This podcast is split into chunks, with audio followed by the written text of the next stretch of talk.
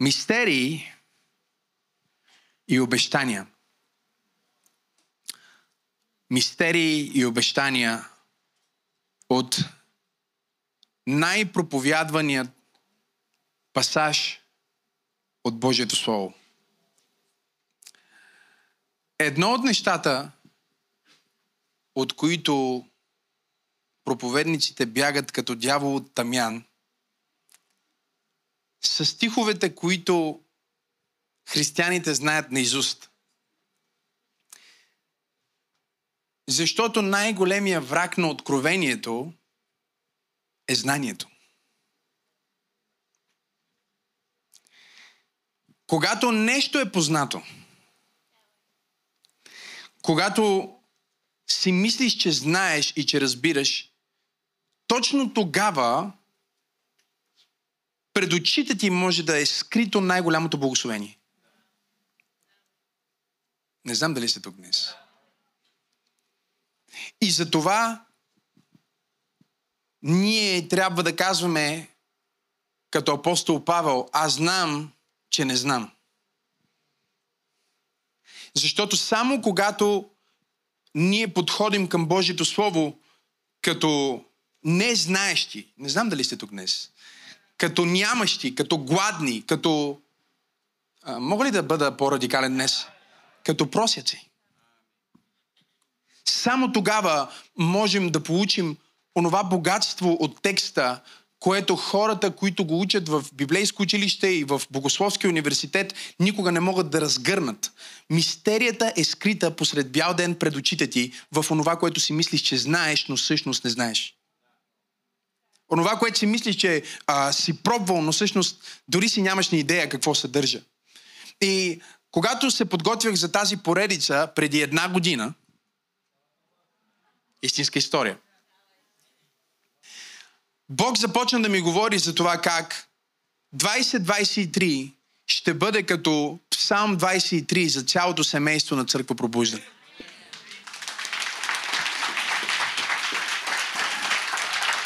Аз бих ръкопляскал, ако бях от другата страна. Бог започна да ми говори как 2023 ще бъде изпълнението на Псалм 23 за всеки човек под звука на моя глас още преди поредицата да е започнала, преди да съм прочел първия стих от Библията, имаш много причини да се радваш. Това е пророчество от Бога. 2023. Все още не е свършило. И 2023 все още е година на Божието провидение. Имам ли някой в църквата?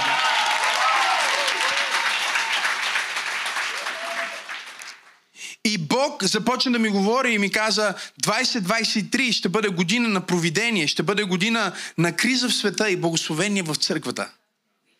Ще бъде година, в която вие ще имате първата си сграда. Ще бъде година, в която вие ще откриете не само моето общо снабдяване, но моето специфично снабдяване. Моето уникално провидение посред трудности и обстоятелства. Аз ще ви покажа в 2023 как ще минете от 2 към 3. И аз започнах да преподавам това още в началото на годината и да го пророкувам, да го декларирам в атмосферата, но Бог ми каза да запазя най-добрата част за най-накрая. Преди тази година да е изтекла, ти ще видиш чудо, което не си предполагал. О, ти си по-близо до чудото отколкото си мислиш. Преди да е изтекла тази година, ти ще преживееш благословение, което не си предполагал. Преди да изтекла тази година, неща, които са били вързани, ще бъдат развързани. Ти ще бъдеш като онези, които сънуваха. Но за да можеш да приемеш, първо трябва да ти се открие мистерията. Хайде, говорете ми. Мистерия е нещо, което е там, но е покрито. И се изисква апокалипсис. Изисква се някой, който има дух на откровение и някой, който е готов за откровение, за да се случи откровение, което да ти даде различен живот. Днес, в тази поредица, ти ще разбереш какъв е истинският ти живот. И живота, който си живял до този момент, е фалшивият ти живот. Живота, който си живял до този момент, е репетицията ти за живота. Живота, който си... Някой казва, пастор, аз съм на 60. Спокойно, Бог може да направи за 6 дни. По мистичен начин, онова, което ти не можеш да направиш за 60 години по-човешки. Хората ме питат всеки ден, как е възможно това. Наскоро вечерях с, с един служител, вечеряхме с един служител. И той казва, знаеш ли, аз срещнах едни служители, които са служители от повече от 40 години. И разговарях с тях и ти се появи в темата. Ти стана темата. Аз пророкувам, че преди тази година да е свършила, ти ще бъдеш тема аз мисля, че проповядвам обаче. Нека видя дали има някой там. Преди да изтекла 2023, ти ще бъдеш темата. Ти ще бъдеш дневния ред. Ти ще бъдеш точка за обсъждане. Имам ли пет човека днес? И казва, ти стана темата. И ние, ние започнахме да се говорим и те питаха, а, разбрахме, той им каза, аз ще се срещам с този човек съвсем скоро. И те казаха, добре, като ще се срещаш с този човек, може ли да го попиташ?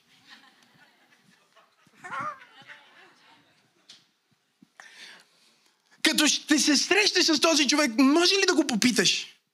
Защото ние сме чували за него. Ние сме чули за него и ние сме слушали някои от неговите получения и всъщност ние сме го виждали тогава, когато беше на 15, когато започна. Можеш ли, като срещнеш този човек, да го попиташ как е възможно?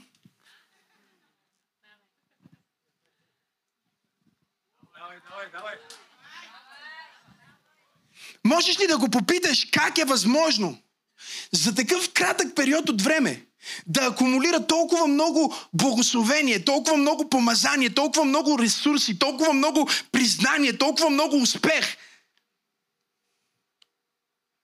И ние стоим там на вечеря и човека ме пита, пратиха ме с този въпрос при теб. Как да обясниш?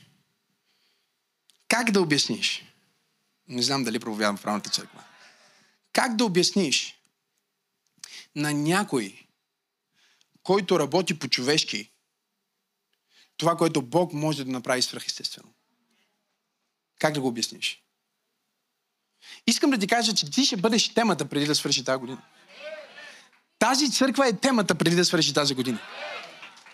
Темата е как за Бога Господа в източна Европа, в бившия Съветски съюз, в страна, която е била под игото на ислам, под игото на комунизъм, под игото на атеизъм, ти можеш за една година да събереш над един милион, за да си плати сграда.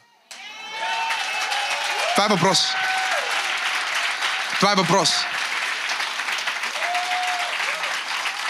Понеже от първия ред ми поясняват, пасторе, кажи, че става дума за евро, не за лева.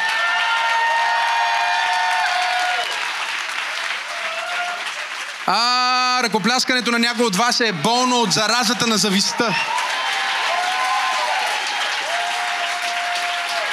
Нека ви дам шанс да дадете слава на Бог. за изключителната му вярност и обещание към нас. Бутни човека да му кажи, това е мистерия.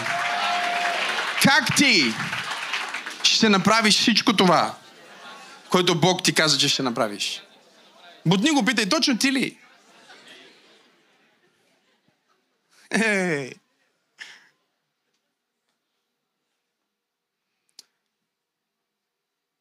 Чрез провидение чрез чудна помощ, чрез чудно снабдяване.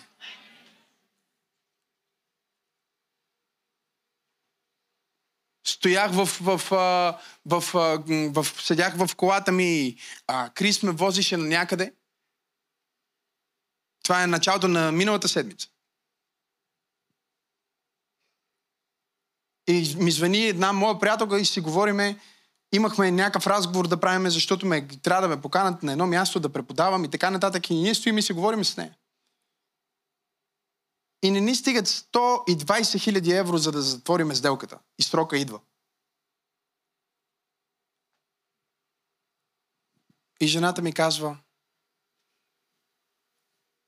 как се движите с вашата сграда? Викам, супер. Имам още 120 хиляди евро да събера и... Кога е срока? Викам 15 ноември. Тя... И ми казва, само кажи дума и сега в момента ти ги превеждам тези пари. Върни ми ги, когато искаш. Не знам дали вие сте тук днес. Тази жена вече е дала 10 000 евро дарение. И сега ми казва, само кажи дума и аз ти ги превеждам. Не става дума за 10 лева. Не знам дали сте тук днес. Не става дума за 100 лева, не става дума за 1000 лева, не става дума за 100 000 лева.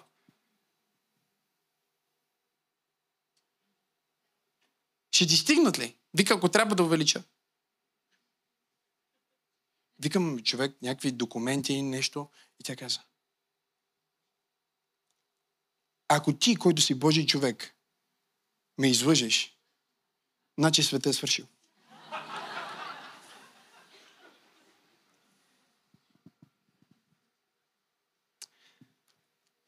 се опитвам да проповядвам.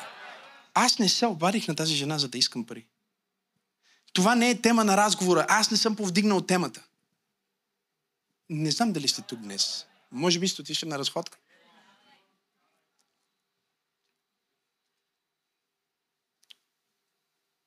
Аз се казах, защо правиш това? И тя каза, ти си Божий човек и аз ти вярвам.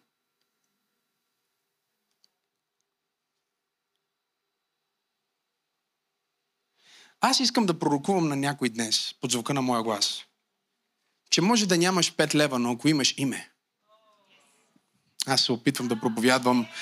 След малко ще сляза и ще проповядвам на онези там в онзи ъгъл, защото те са по-живи. Аз искам да пророкувам на някой под звука на моя глас, че може да нямаш 50 стотинки, но ако имаш вяра, ще ви науча днес, ще ви науча в тази поредица как да живеете в Псалм 23. Защото целта на Псалм 23 не е да го научите на изуст. Това е най-четения псалм на погребения.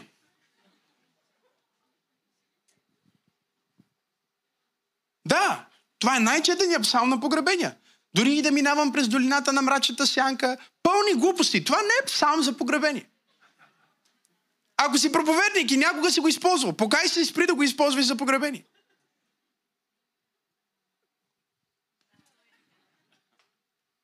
Хората, когато умрат, не отиват в долината на мрачната сянка, а отиват в светлината на Бог. Как може, че те за долината на мрачната сянка, при положение, че хората отиват в... Аз се опитвам да проповядвам днес в правилната църква ли съм или да сме на локацията. Добре, че има втора служба. Може би ще са по-живи там. Псалм 23 трябва да описва съвършенно твоя живот на тази земя. И единствената причина да се чете на твоето погребение един ден Псалм 23 би била проповедника да се изправи и да каже не мога да обобща целият живот и благословение на Иван, не мога да обобща целият живот и благословение на Митко, но нека да ви прочита всъщност реалността, в която той е живял целия си живот. Това ще бъде единствения повод, правилен повод, по който да се чете Псалм 23.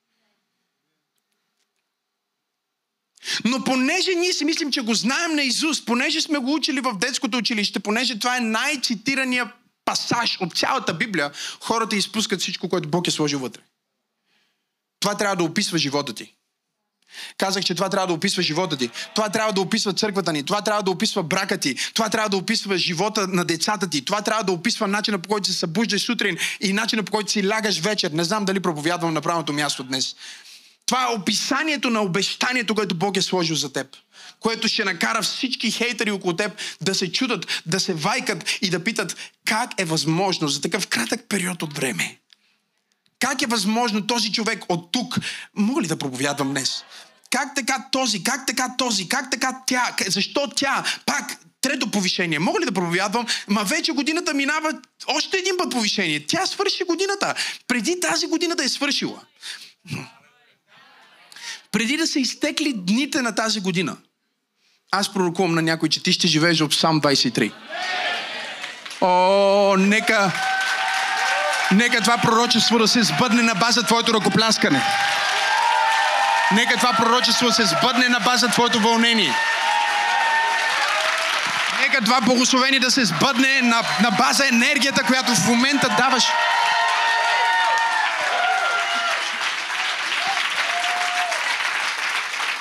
Нека почнем да четем, защото, защото виждам, че първата служба е по-слабата служба, втората служба ще запазя енергията за там. Господ е пастир мой, няма да остана в нужда. Става дума за тебе. Не казва, че няма да минеш през нужда. Няма да бъдеш нуждаещ се. Разтоварвах един тир с един мой приятел от Махалата. Живеех без ток и без течаща вода и разтоварвахме този тир. Този тир беше пълен с помощи за бедни деца. Беше пълен с помощи за деца в неравностойно положение. Аз бях в неравностойно положение той също беше в неравностойно положение. И ето ни нас двамата, ние бяхме в неравностойно положение. Но не се чувствахме като че имаме неравностойно достоинство.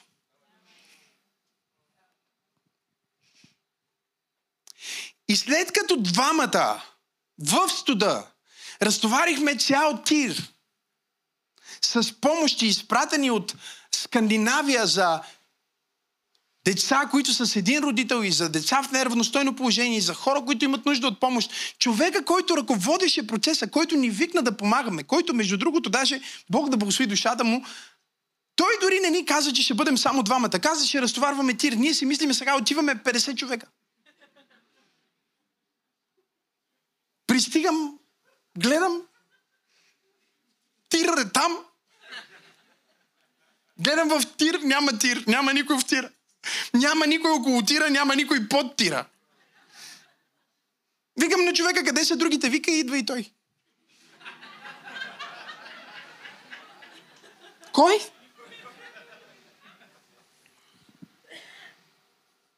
Чуйте ме. Най-клощевото момче в цялата църква. Той дойде да помага. Гледам го, гледам себе си, гледам тира. От сутринта до вечерта разтоварваме. И накрая човека ме гледа. Вика мен и моето приятелче и казва, момчета, вие работихте цял ден. Изберете си каквото искате. Имаше маратонки, имаше дрехи, имаше играчки, имаше компютър, портабилен, лаптоп. И той казва, изберете си нещо.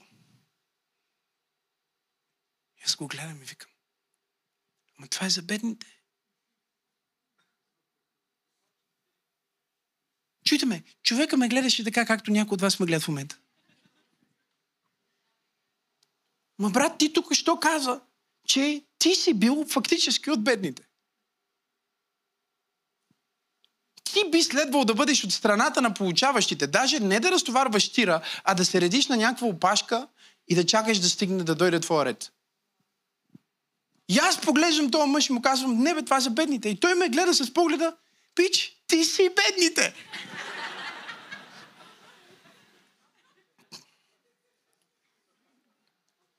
Господ е пастир мой. Няма да остана в нужда. Дори да минавам през нужда, аз не съм. Дори да минавам през труден период. Аз не съм дефиниран от този период. Ето какъв е проблема на 90% от вярващите хора днес. Те са преживели травма преди 20 години и още са там. О, преди 20 години фалирахме и още главата ти е там. О, преди 20 години се разведох и още главата ти е там. Ти си още в лишението и в нуждата, през която ти си минал от там, Но ментално, духовно и менталитетът ти все още е вкоренен в това, което ти се е случило.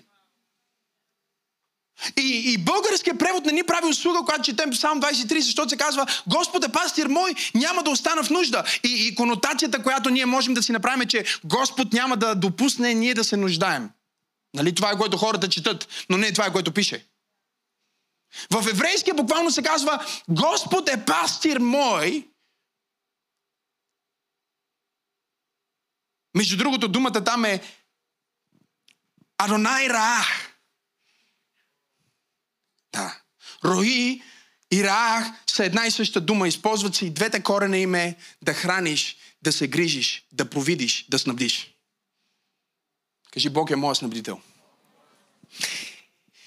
И този Давид казва, думата е същата като за пастир. Защото какво прави пастира? Пастира провижда. Тук ли сте днес? Пастира се грижи, пастира пази, пастира води. Давид казва, Господ е моя пастир. Аз съм на директна грижа, директна поддръжка, директно под опеката и вниманието на всемогъщия Бог. Той е моя пастир.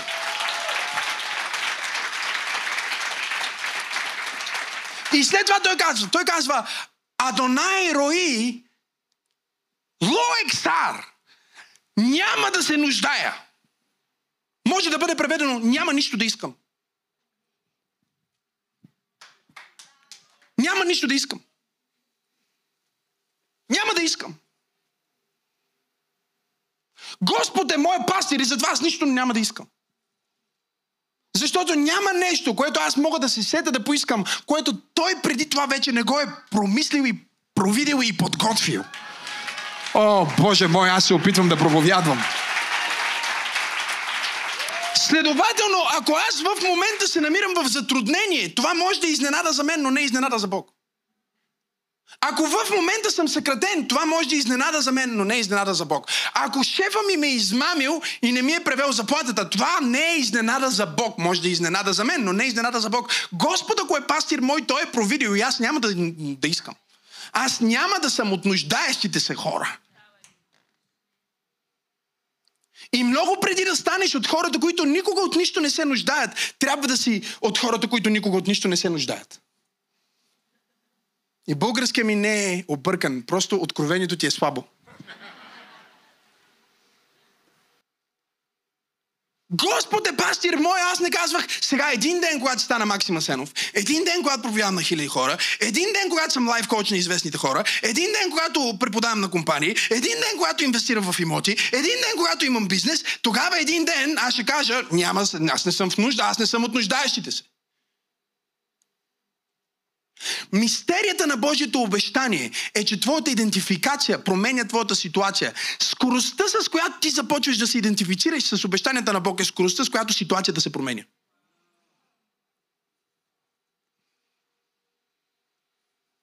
А, аз се опитвам да преподавам днес.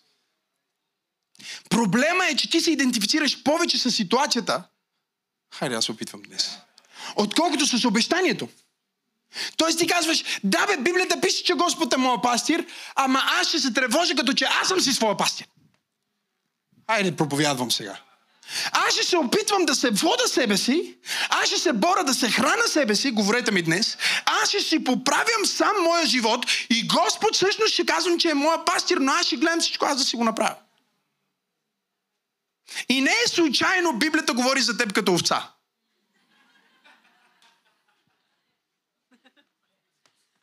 Нали? Не казва, че си дълфин или някакво друго животно, за което знаем, че има невероятни интелектуални способности. Хайде! А, дори не ти прави честа да те нарече шимпанзе. Библията те нарича овца.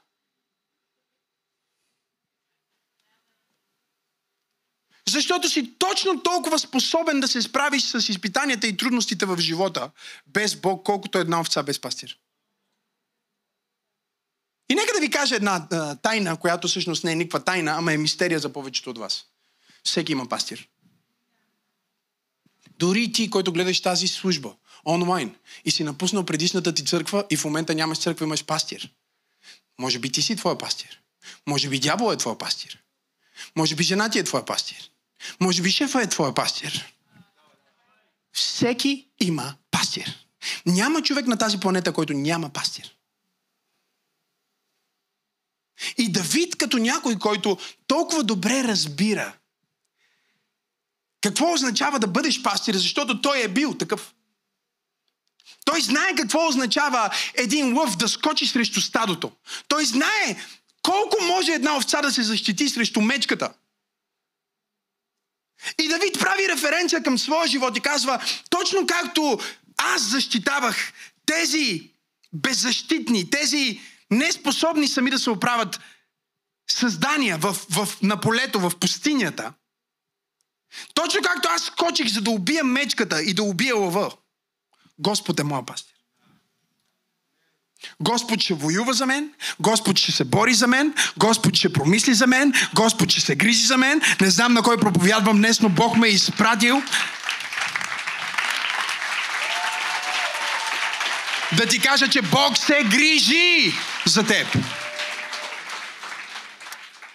Но едно стадо не може да има два пастира.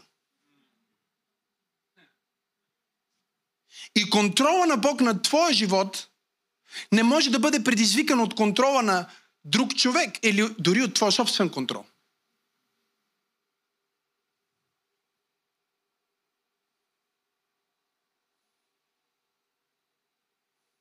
Ти трябва да кажеш, окей, къде наистина е упованието ми? О, това получение днес. Къде наистина е упованието ми? Ще се проваля със сигурност. Ако упованието ми е на грешното място или ако не стои в крайна сметка там, където казвам, че е, къде е упованието ми? На кой разчитам наистина? И ние знаем на кой разчиташ по това как се тревожиш и как се държиш. Хайде, говорете ми днес. Ако аз на 15 годишна възраст съм знаел, Господ е пастир мой, няма да остана без ток. Не се идентифицирам като човека, който няма ток. Аз се идентифицирам като човека, на който Господ Бог му е неговия пастир. Моята работа не е да си промисля, моята работа е да бъда добра послушна овца. О, знам, че това послание не е много супер интересно за някой от вас, защото тук говорим за това да бъдеш овца. Не говорим да бъдеш козле, не говорим да си имаш своето мнение за нещата, хайде говорете ми. Не говорим за това ти да се водиш сам себе си. Тук говорим за това ти да кажеш, аз сам, аз сам не мога да се справя, Господи. Аз не мога всички тия неща, които се случват около мен, не знам, нали, вижте ме, хората казват, сега има економическа криза, в какво да инвестираме? Откъде ще се храниме? Тук ли сте хора? Как да си управляваме парите? Сега, сега ли да продаваме или да купуваме? Чудат се. Те се опитват сами да се водат.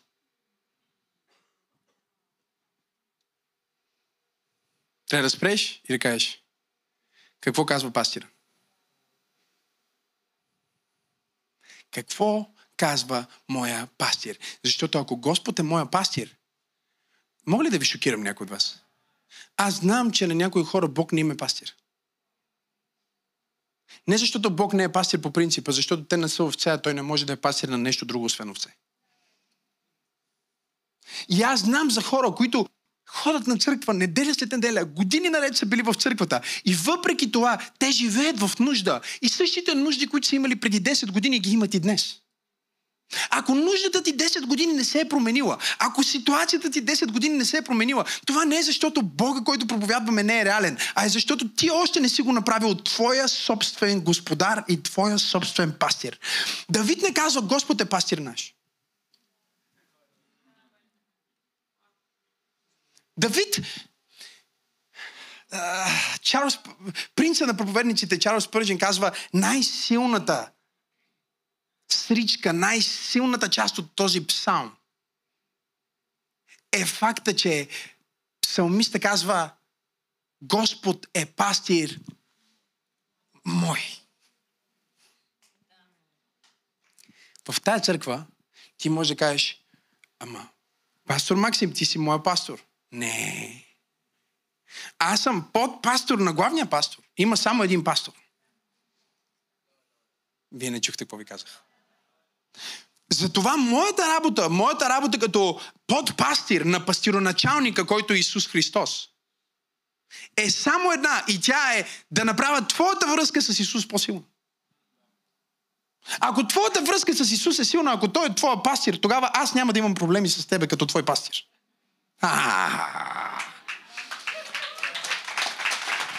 Защото, вижте ме, един човек каза, о, този мой, той е моят човек от моята църква. Аз му казах, от кога е ти принадлежат хората?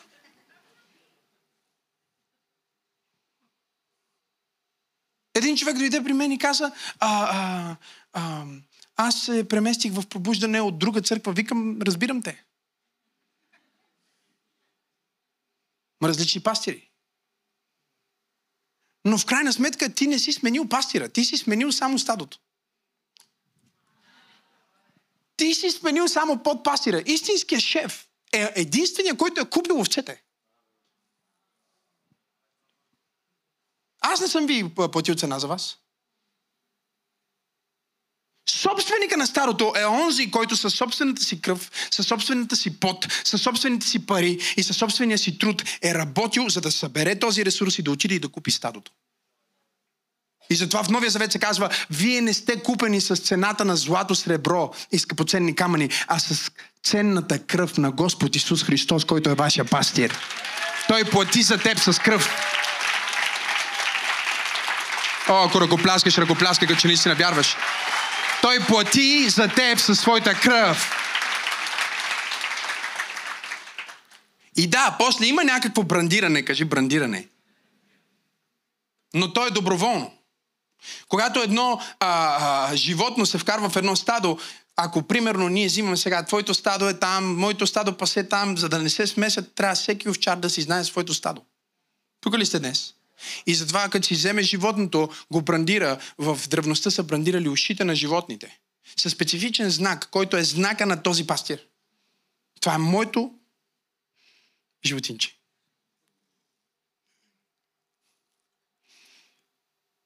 И не е случайно, че Библията ни нарича служители и слуги и всъщност думата е роби. Защото по същия начин, по който се е брандирало ухото, на овцата се е брандирало ухото на роба който доброволно след изтичането на срока и дълга е отивал при своя господар и е казвал, аз знам, че сега съм свободен. Работил съм за теб 7 години, изплатил съм дълговете си и ти трябва да ме пуснеш. Или е дошла годината на освобождение и ти трябва да ме освободиш. Но аз смятам, че ти си добър господар и затова желая да ти остана роб за винаги и децата ми да бъдат слуги в твоя дом. И тогава господаря взема своя роб и пробива ухото му. Не знам дали сте тук днес. И казва, този символ е символа, че ти си мой, не защото аз съм те на сила взел, а защото ти си преценил, че аз съм добър господар. Господ е пастир твой, но той ще те брандира със своето име, само ако ти го идентифицираш като такъв. Може да говорим за старото на пробуждане. Защо едни хора имат едни резултати, други хора имат тотално други резултати. Не е посланието явно.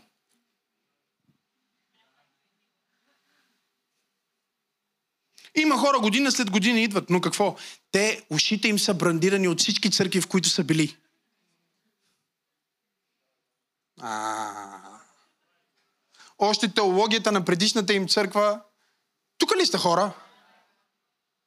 Ние пееме някакви песни тук, гледаме на екрана, те още мислят за свещичките.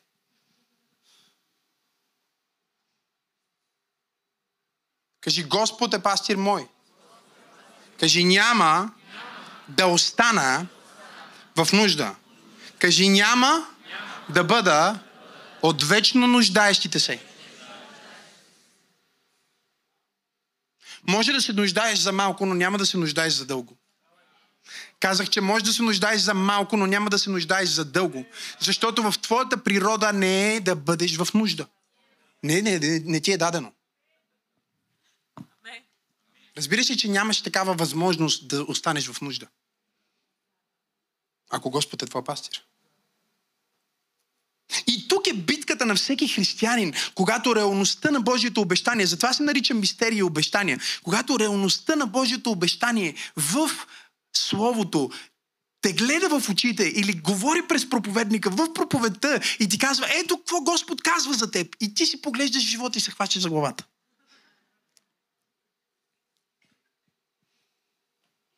Защото живота ти казва, това в момента не е реалността. Това не е реалността, аз съм болен. Това не е реалността, аз съм в нужда. Това не е реалността, уволниха ме. Това не е реалността, съкратиха ме. Това не е моята реалност. И тук идва силата на проповедта, и силата на откровението, и силата на идентификацията. Мога ли да проповядвам днес? Че в момента, в който ти кажеш, аз не съм това, което имам или нямам, не съм това, което чувствам или мисля, аз не съм това, което ми се казва, не съм за Бога дори това, което тялото в момента ми показва. Защото и тялото може да е в грешка. И материята може да е в грешка. И емоцията може да е в грешка. И перспективата може да е грешна. И мисленето ми може да е грешно. Но има едно нещо, което е безпогрешно. И това е Божието обещание към мен.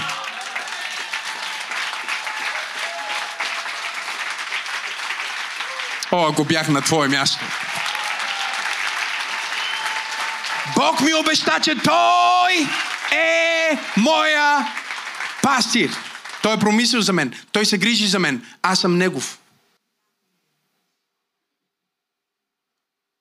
Преди края на тази поредица ти ще бъдеш освободен от всеки страх от липса. Половината ти грешни решения в живота са от мисълта, че леле, ще изгуба парите, или за да не изгуба парите, или за да изкарам парите. Мога ли да проповядвам днес? Или за да по-бързо да акумулирам парите. Хайде хора, говорете ми. Някой слуша тази проповед от затвора днес, за да по-бързо да изкара парите.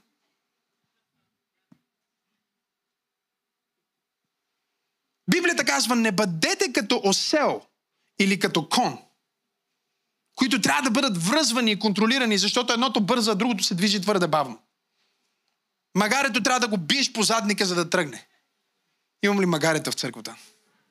Не издавайте звуци. Не вдигайте ръка. Дори да ви питаме да дигнете ръка, магаретата не дигат ръка. Ако не, още преди да съм свършил, има ли коне, вече ръцете са им горе. Това е естеството на нещата. Магарето казва, ако може утре. Коня казва, ако може вчера.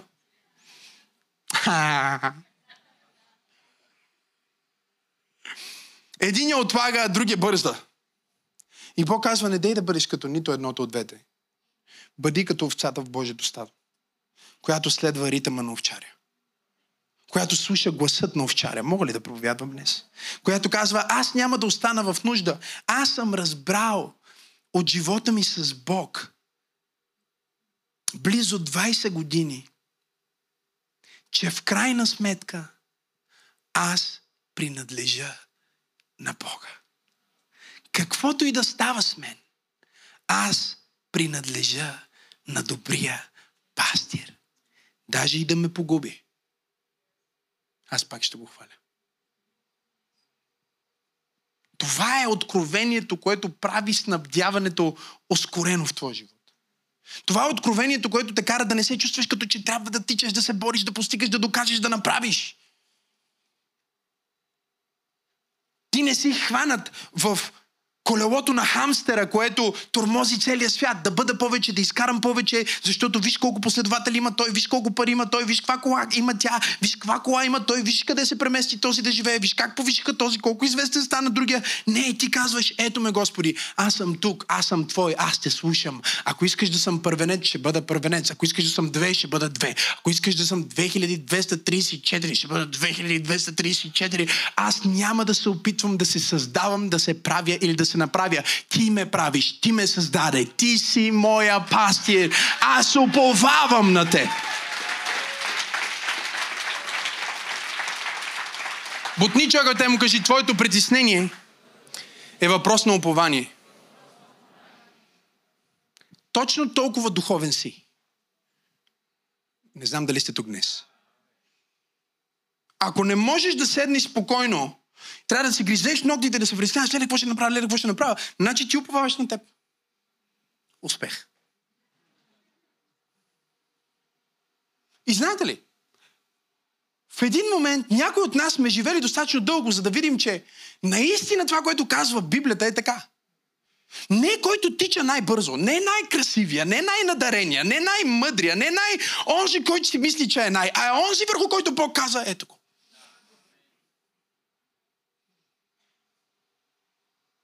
Тогава това несправедливо ли е? Не, не е несправедливо. Защото онзи върху който Бог казва, ето го, е онзи, който казва за себе си, ето ме. Онзи, който казва, Господ е пастир мой. Бог казва, аз съм неговия пастир.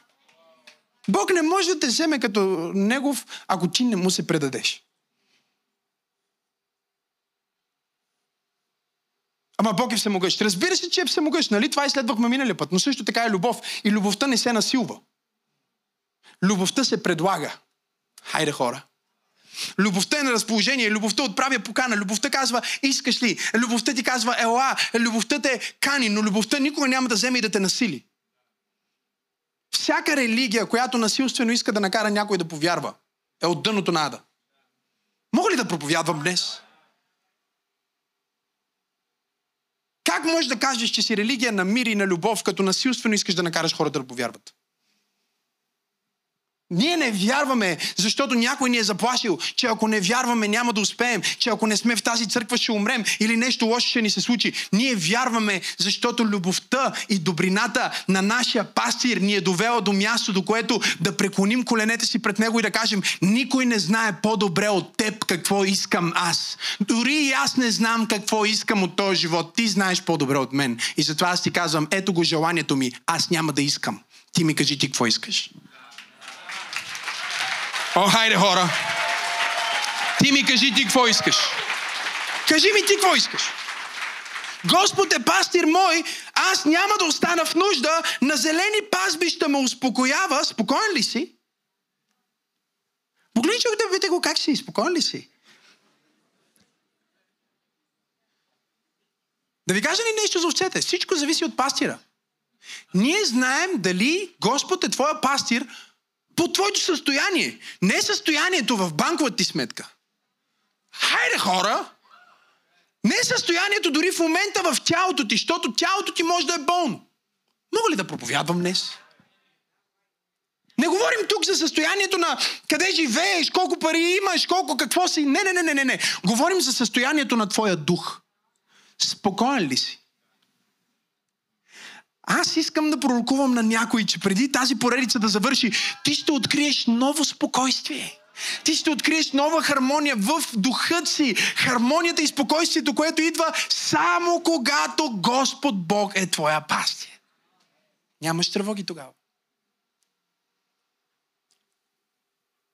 Господ е пастир мой. На зелени пазбища ме успокоява при тихи води ме завежда, о, освежава душата ми. Води ме през прави пътеки заради името си. Ето какво трябва да очакваш да ти се случи преди, преди края тази година. Кажи аз. Първо трябва да очакваш Господ да те успокои.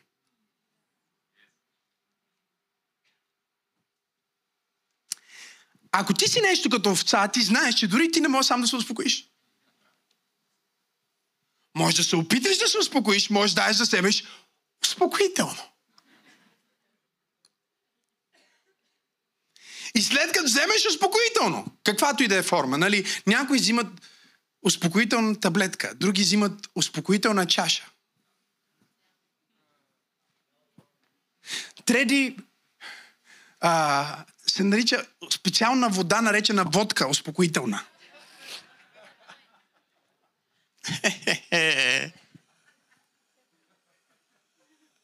Някои вземат дори успокоителен пушък.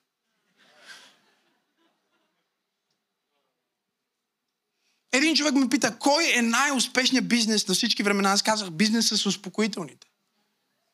Той каза, ма как така? Това не е някакъв стар бизнес. Казах, о, ти грешиш. Откакто свят светува, хората се опитват да се успокояват.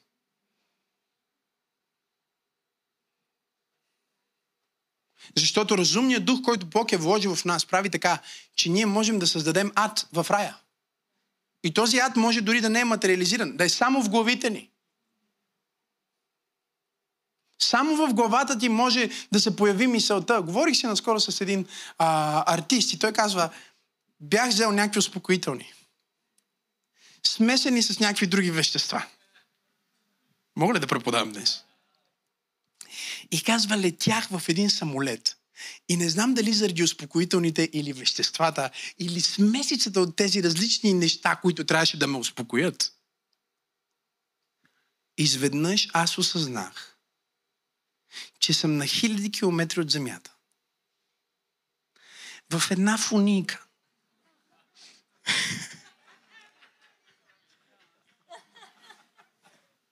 която лети във въздуха.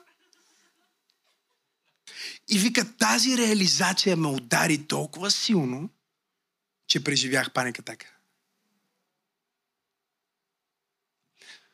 Всеки път, когато се опиташ да се успокоиш с нещо материално, резултата е паника така.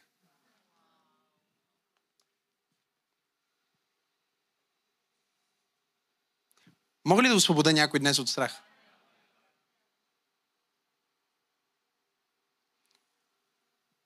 Когато ти имаш духовна или душевна нужда и се опиташ да я запълниш с нещо материално, резултата винаги е паника.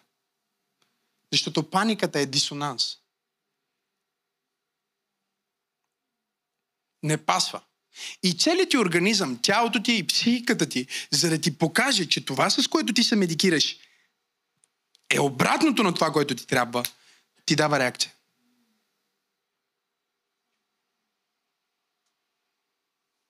Оти човекът му каже, успокой се малко. Колко ще е хубаво, ако изведнъж наистина Господ стане твой пастир. Не, че няма никога повече да се безпокоиш, просто няма да се безпокоиш.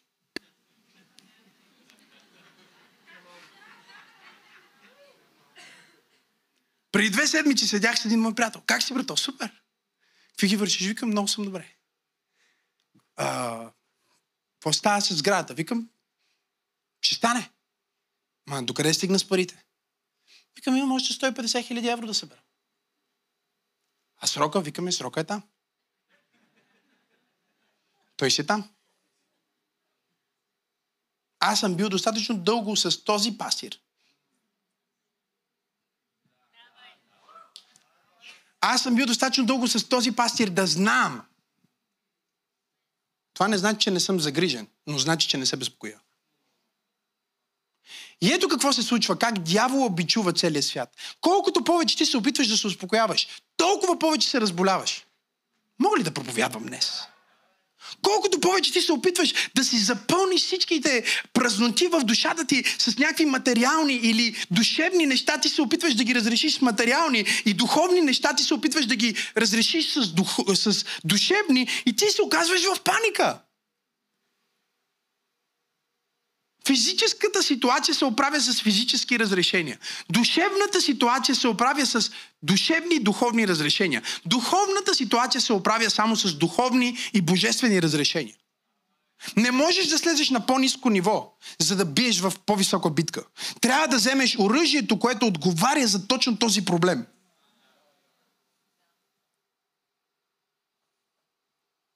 Ако те боли коляното, а, мога ли да проповядвам днес? Ако те боли коляното или те боли главата, пиеш нещо за а, болко успокояващо и ти минава болката, нали така? Но ако те боли душата, хапчето няма да ти помогне на душата. Хапчето може да излъже тялото ти, като стимулира определени хормони или потисне други, но не може да излъжи душата ти. Душата ти е отделен компонент от теб. Аз се опитвам да проповядвам на някой, че нямаш нужда от психотерапевт, имаш нужда от Бог.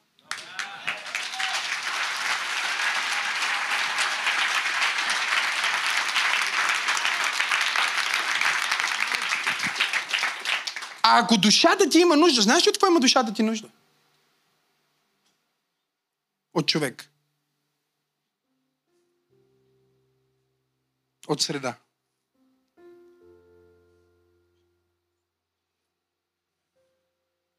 Има причина. Исус никъде в Библията не пише, че е изцелил душевно болен. Причината е много проста. В стадото се случва изцелението на душата.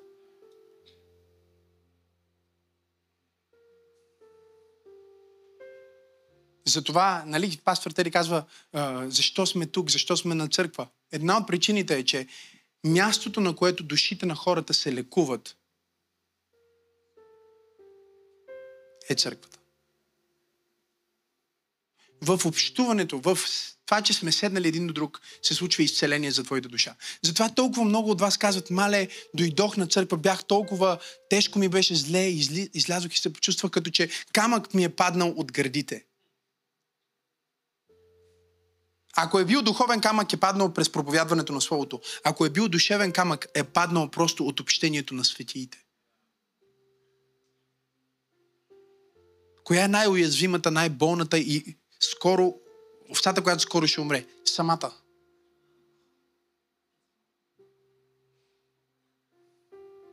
Отделена овца. А, гледали сте National Geographic? Мога ли да проповядвам на някой от вас индивидуалисти? Индивидуализма е бича на света и бича на България. Ние дори не се възприемаме като част от света. Ние сме някакъв отделен компонент, в който всеки компонент е друг отделен компонент. Гледаш Париж, хората са излязли на улицата в подкрепа на Израел. Гледаш Лондон, хората са излязли на улицата в подкрепа на Газа. Гледаш улицата, щупиха на улиците в подкрепа на себе си.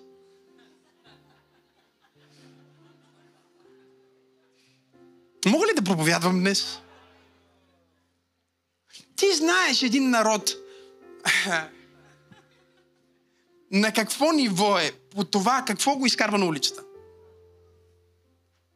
За какво мисли? А някои дори те не излизат на улицата. Те са си в тях. Защо? Може живота е окей. Да не се безпокоиш не означава да не си загрижен. Загрижеността, човечността, това да те интересува какво става с брат ти и да бъдеш пазителя на брат ти, е нещото, което лекува не просто душата на брат ти, а даже повече твоята душа. Когато на теб ти пука за някой, мога ли да проповядвам днес? Когато теб те е грижа за някой, когато ти идваш на църква и си имаш всичките си проблеми, но си казваш, хей, тази жена там е самотна майка и отидеш при нея и я питаш, ти плати ли си сметките този месец? Имаш ли ток във вас? Гладна ли си? Ето ти пари, коди си купи храна. В момента, в който видиш проблема на някой в стадото, твоя проблем изведнъж става по-малък. В момента, в който излекуваш болката на твоя брат или сестра, твоята болка става по-малка. Казвам ви, не само трябва да бъдем едно като общност, като църква, трябва да станем едно като България и трябва да станем едно със света. Трябва да се разглеждаме като част от този свят. О, ама ние сме в този свят, но не сме от този свят. Това, че не принадлежим, не означава, че не ни боли и че не ни е грижа за това, което се случва в света. Колко от вас искат болката ви да намалее? Колко от вас искат да видят добрия пастир? Да ви кажа ли къде ще го намерите всеки път? В болницата. Там, където вашия брат е болен. В сиропиталището, там, където вашия брат е изоставен. В дома на плач и в дома на страдание, там ще намерите добрия пастир. И ако вие кажете, аз няма сега да мисля какво успокоително да пия и какво уиски да удара и какво да шмъркна и какво да направя, за да се чувствам аз по-добре, а помислите, аз ще отида за да направя нещо за някой, изведнъж вашето успокоение ще дойде като подарък.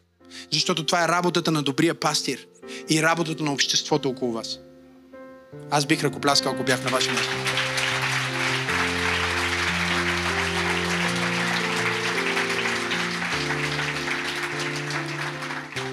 Знаеш ли как трябва да се чувстваш? Погледни ме. Ако Господ е твой пастир и тази църква е твоето стадо, твоята общност, знаеш как трябва да се чувстваш?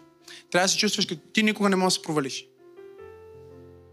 Ти никога не можеш да се провалиш. Може да се спънеш, може да паднеш, ти никога не можеш да се провалиш. Знаеш ли защо не можеш да се провалиш? Виж всички тия хора, които са с теб. Те ще те подкрепят. Някой ще ти даде хляб, някой ще ти даде... Мога ли да проповядвам днес? Това е църквата на живия Бог. Хайде хора! Това е църквата на живия Бог. Няма как да се провалиш. Будни човекът му каже, аз няма да оставя теб, няма да оставя нито един от моите брати и сестри. Докато си в стадото, ти не можеш да се провалиш.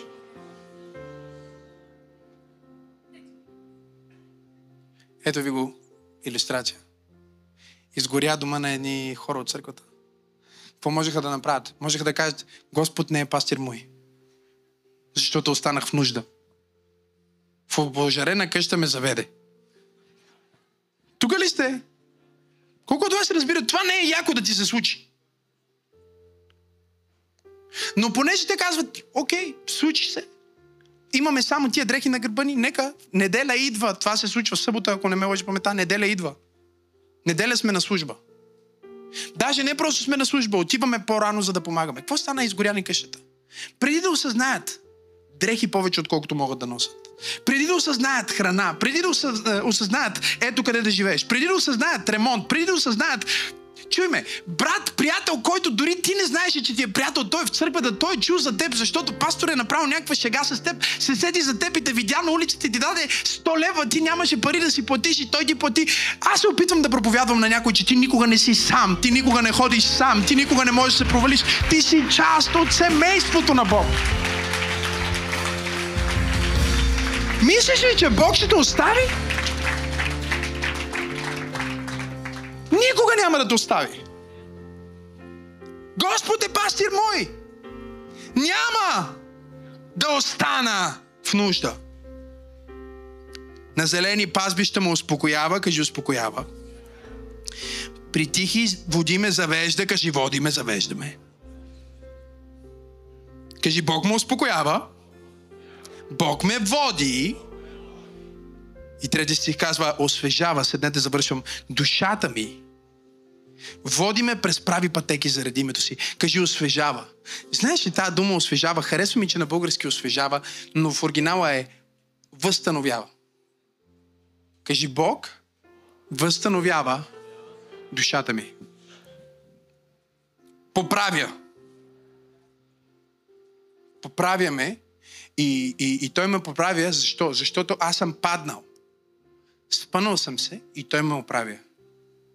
И сега, този стих и този език, който се използва, е труден за разбиране от хора в съвременния свят. Аз трябваше да прочита не малко книги за а, стада и овце и пастируване, за да разбирам по-добре всъщност това, което ще проповядвам.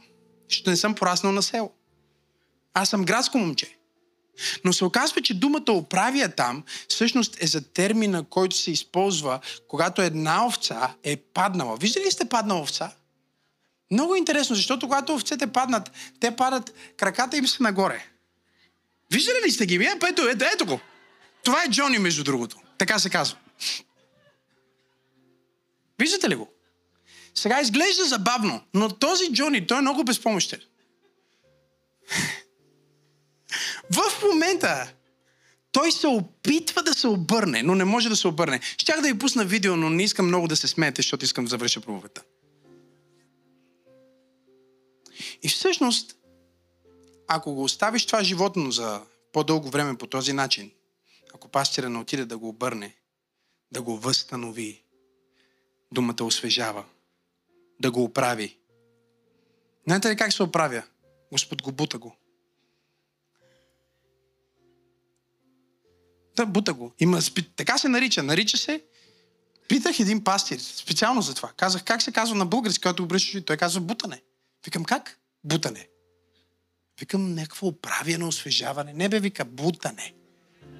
Бута се по специален начин, за да се дигне, защото ще се задуши и ще умре това животно.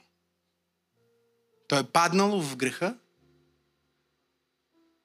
спънал си се, и сега се опитваш, виж ме, в греха ти, ти се опитваш сам да се оправиш.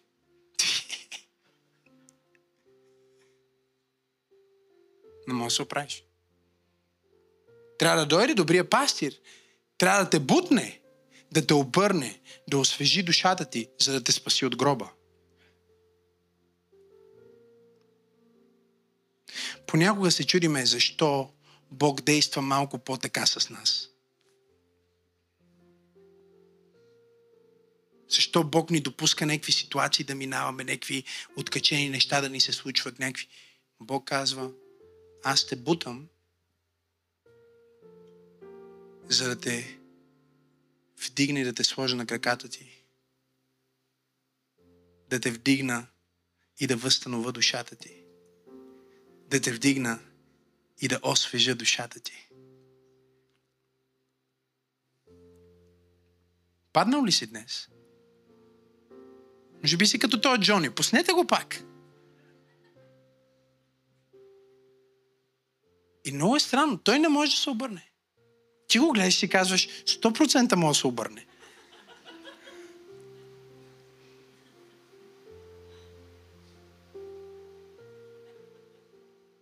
Аре бе, скъса с тебе преди 5 години, още лежиш.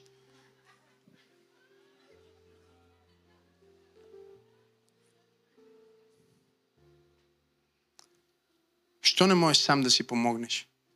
Защото не трябва. Имаш нужда от пастир. Трябва да извикаш към пастира. Знаете ли каква е най-честата причина да се обръщат? Ще са надебелели.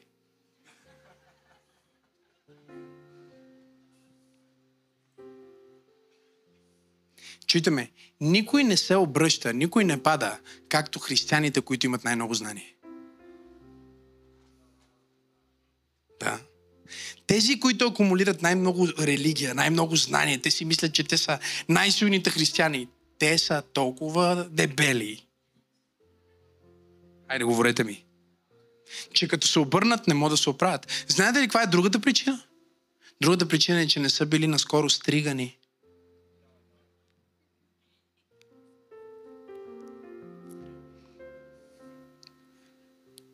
Вълната в Библията е едно от даренията, които Господ изисква.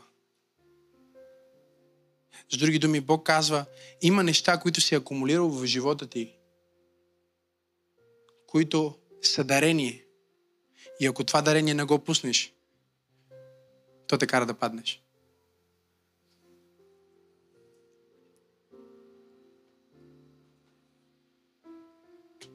Знаете ли колко много хора познавам, които Бог ги е благословил с много вълна, но те не му дават Бог да ги остриже.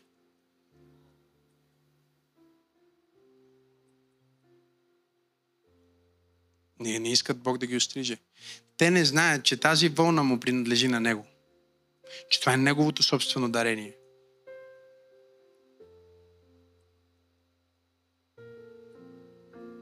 Има хора днес, които седат на ресурси. Мога ли да проповядвам днес? Седят на ресурси, имат възможност, имат пари, имат възможност да дадат и да участват, да построят Божия дом, но не го правят. Това ги убива. О, аз се опитвам да проповядвам днес. Това, което всъщност изглежда като благословение, мога ли да проповядвам днес? Когато стигне само до теб, когато не се предава нататък, се превръщаш в тиня и в блато. Аз се опитвам да проповядвам днес, но не очаквах, не очаквах толкова тиха църква на тази точка.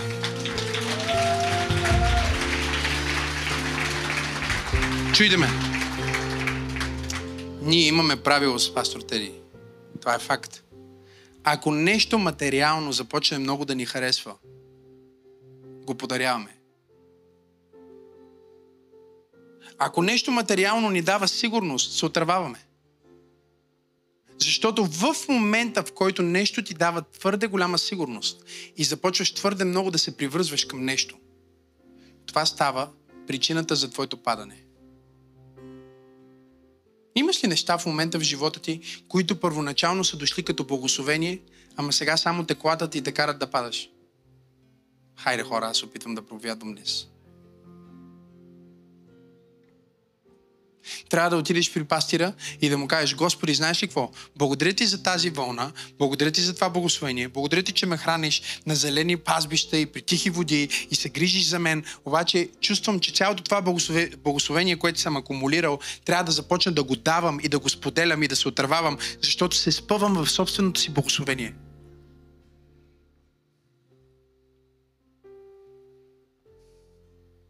Спъвал ли си се някога в собственото си благословение? Аз съм го виждал толкова много пъти, че ако реша да разказвам истории, ще бъде цяла отделна поредица само с историите на хора, които са акумулирали богатство, акумулирали известност, акумулирали слава, акумулирали статут, нещо, което дори самия Бог им е дал, но след това те не са могли да пуснат това, което Бог им е дал. Те са си помислили, че това, което всъщност е благословение за народите, е тяхното собствено благословение.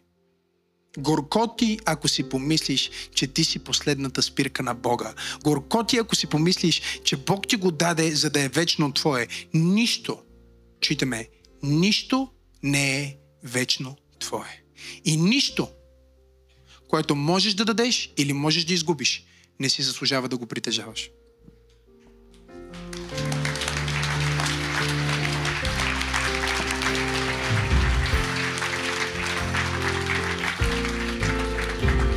Притежанието винаги притежава. Притежателя. Стана тихо в тази църква. Нека задам този въпрос в финала на тази проповед, като си тръгвате да го мислите цяла седмица. Защото е мистерия. Възможно ли е да притежаваш нещо, което не те притежава в някакъв аспект?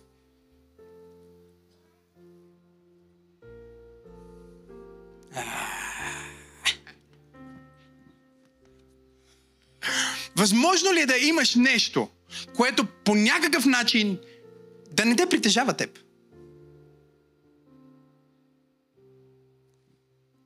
Имаш ли ти въобще нещо? Нека да те заведа вече, вече в, в финала на това богослужение. Дарението е минало, но това ще бъде размишление цяла седмица за някой. Имаш ли нещо въобще, което не те има теб? Има ли начин да знаеш дали притежанието ти те притежава повече, отколкото ти го притежаваш?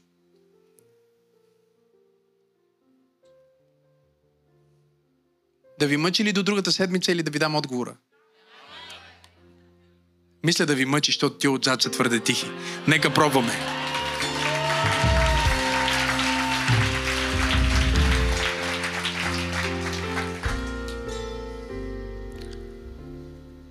Ако не можеш да го дадеш, значи вече те притежава. И ако можеш да го дадеш, значи не те притежава, а ти го притежаваш.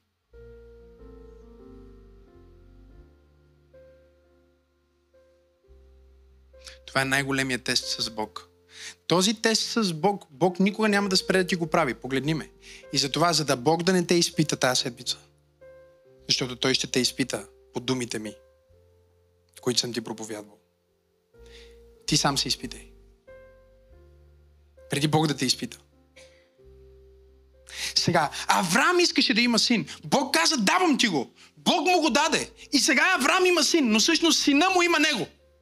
И изведнъж Бог казва, чакай малко сега. Това, което цял живот ти го искаше, ти стана Бог.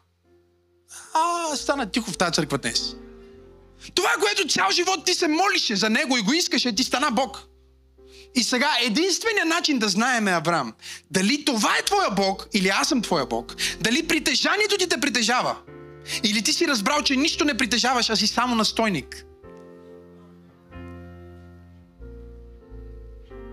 Ето как ще разберем. Качвай се на хълма, качвай се на ултара и го дай. И когато Авраам се качи, той е бащата на вярата, нали така? Ние сме деца на обещанието. Тук ли сте хора? Защо? Защото Бог винаги работи така. Първо ти обещава нещо, после ти го дава и след това ти го иска.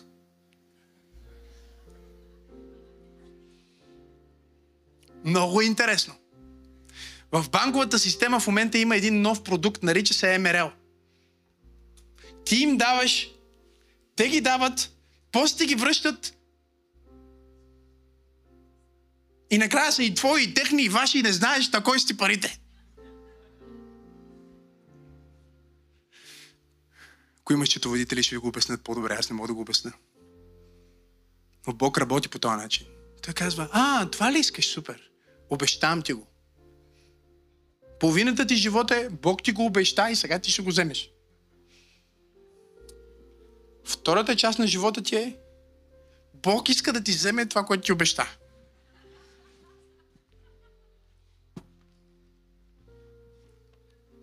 Бутни човек да му кажи, това е мистерия. Да ви кажа ли нещо? Ако не бях дал Максим на Бог, дявол ще да го отвлече. Аз дадох Максим на Бог. Мечтите на Максим, желанията на Максим, плановете на Максим, талантите на Максим, дадох ги на Бог. Дявол от теб може да ти открадне всичко, което имаш. Но ако всичко, което имаш е от Бог, нищо не може да вземе. И Бог за това ти казва сега, аз ти дадох всичко това, дай го обратно. А, се опитвам да пророкувам днес.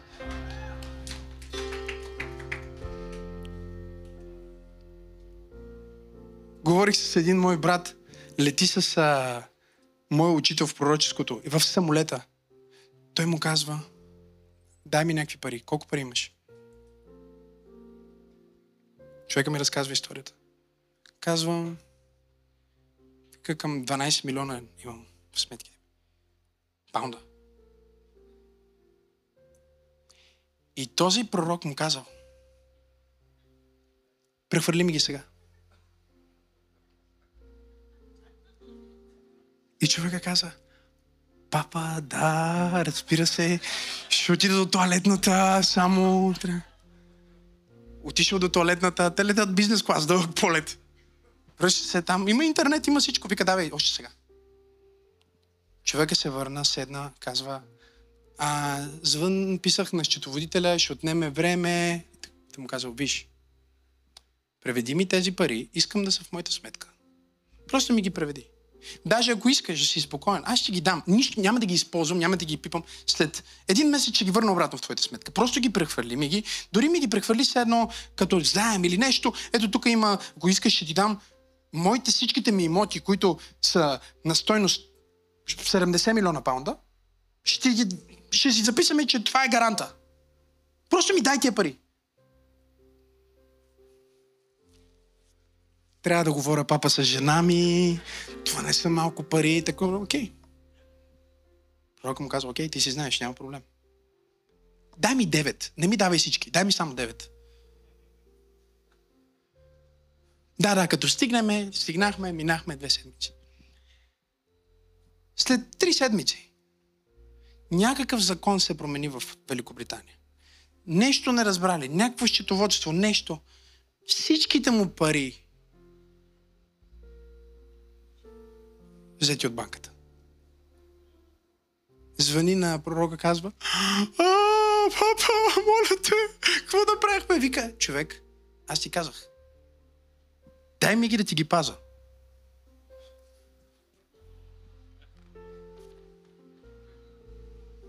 Не знам дали сте тук днес.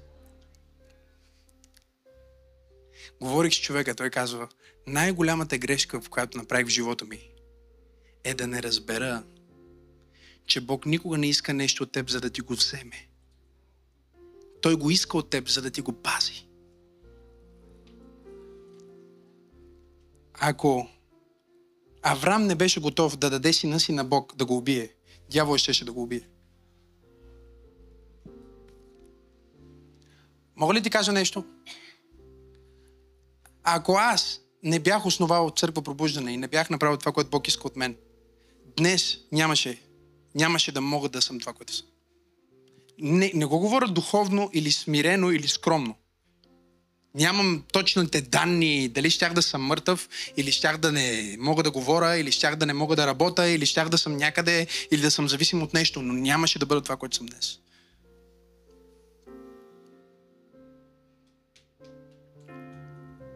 Опитвам се да ви помогна днес, хора. Наистина се опитвам. Има пет човека отзад, които наистина резонират с това, което преподавам.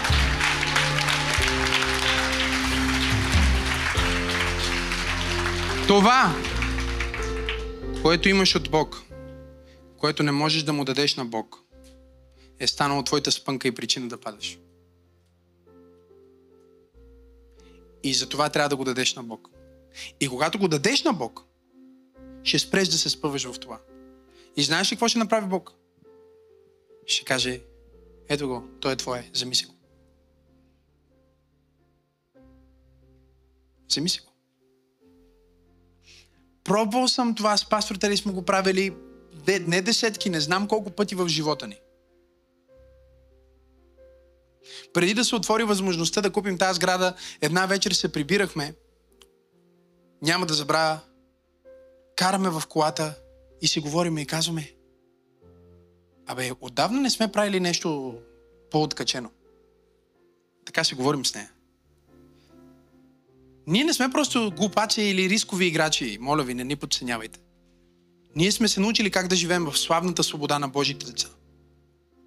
Трябва викам да направим нещо. Тя вика, да, какво да направим? Вика, искам, вика, ай си дам колата, ти си дай това, дай да дадем, там имаме тия пари, дай всичките ще ги дадем. Викам, окей, време. Вижте как ме гледате в момента. Не ви казах, че се молих. Не ви казах, че небето се отвори и Бог ми каза, дай. Казах ви, че ние си пътувахме, стояхме и си казахме, дай да правим нещо радикално. Ей така, просто да пробваме. Някой казва, пасторе, това звучи малко откачено, малко безотговорно. Господ е пастир мой. Няма да остана в нужда. И всичко, което можеш да дадеш, можеш да притежаваш, без да те притежава. Ръкопляскай, ако вярваш. Викай, ако вярваш. Хайде, хора!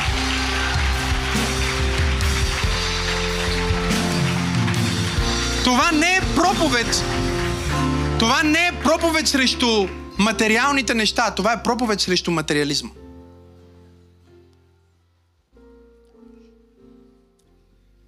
Колата ти може да те притежава. Парите ти могат да те притежават. Готови ли сте да ви кажа? Позицията ти може да те притежава. Че ти да искаш да си нещо друго, но да си стигнал в, так, в такава ситуация в живота, че да не можеш да си друго, което искаш да си. А, опитвам се да проповядвам, но тази зала нещо не, не... Имам нужда да се преместа в нова локация. Не знам дали да ви покана там.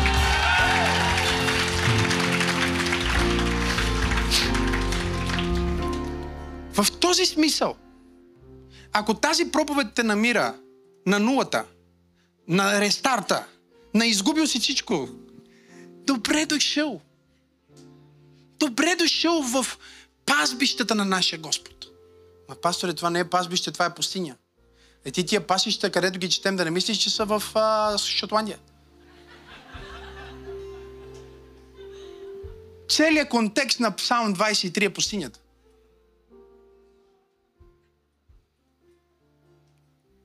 Затова се нарича мистерия.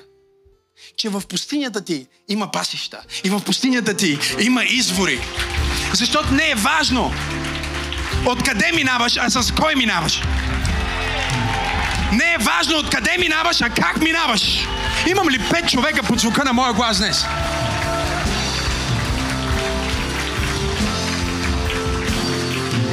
Давид не е в Шотландия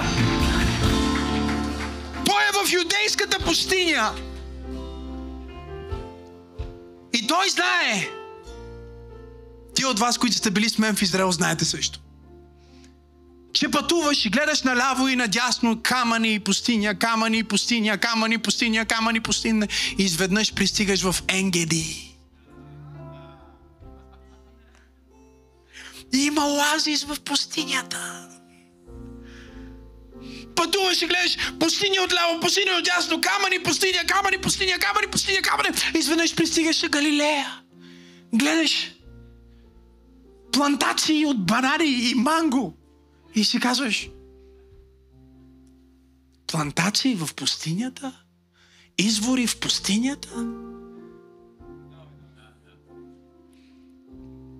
Ако в момента те намираме на някакъв рестарт, ако в момента те намираме на бил си уволнен, съкратен, банкротирал или фалирал, ако в момента те намираме в някаква ситуация, в която целият ти живот изглежда като че започва от начало.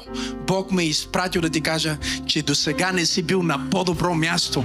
Може да е пустинята, но Той е твоя пастир в пустинята. Може да е каменната юдейска пустиня, но той ще създаде оазис в пустинята. Имам ли пет човека под звука на моя глас? О, вашето ръкопляскане! Не! Най-добрите дни са дните от пустинята. Знаете ли защо аз не мога да се тревожа? Имаме сега кредит, трябва да изплащаме тази сграда. Всеки месец. Не е малко, нямам тревога. Знаете ли защо?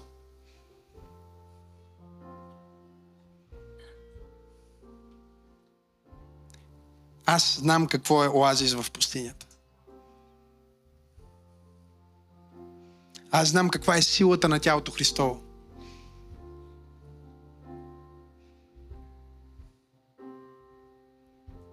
Бях си щупил крака на три места. Имах гипс.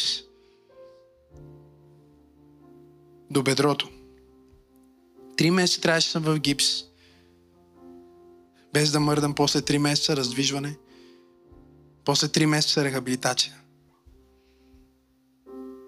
Баба ми тук що беше починала. И живота ни беше тръгнал. Погледнете ме, вижте ме. Е така.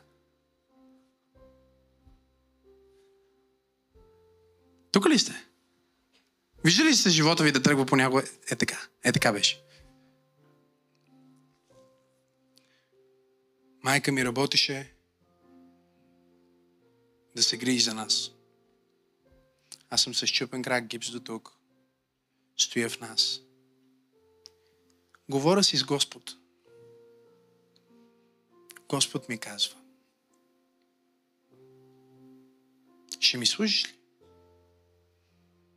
Викам, по принцип исках да се реализирам по друг начин в живота.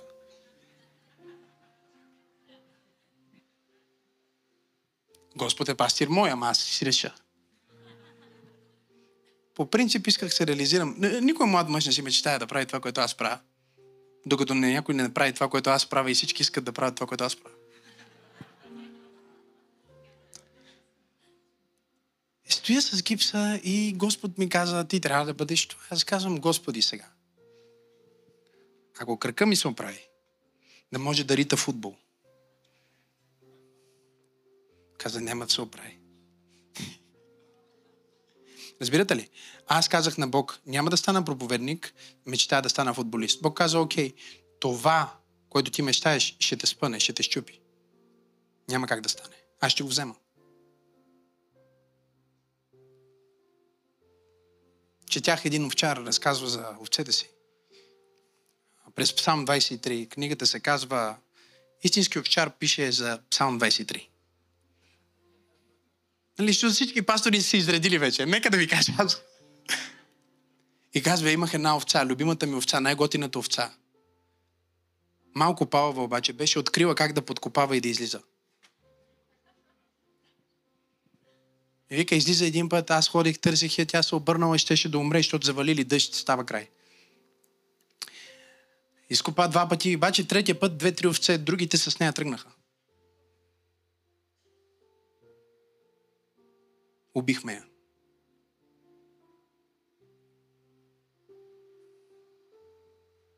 Страшно нещо е човек да попадне в ръцете на живия Бог.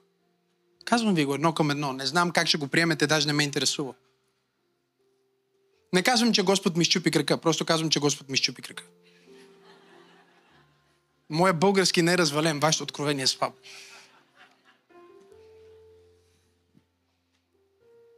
Нека да бъда по-хуманен. Господ допусна. Е, какво значи допусна? Допусна. Окей, допусна. Ето, допусна. И аз съм сега с щупен крак.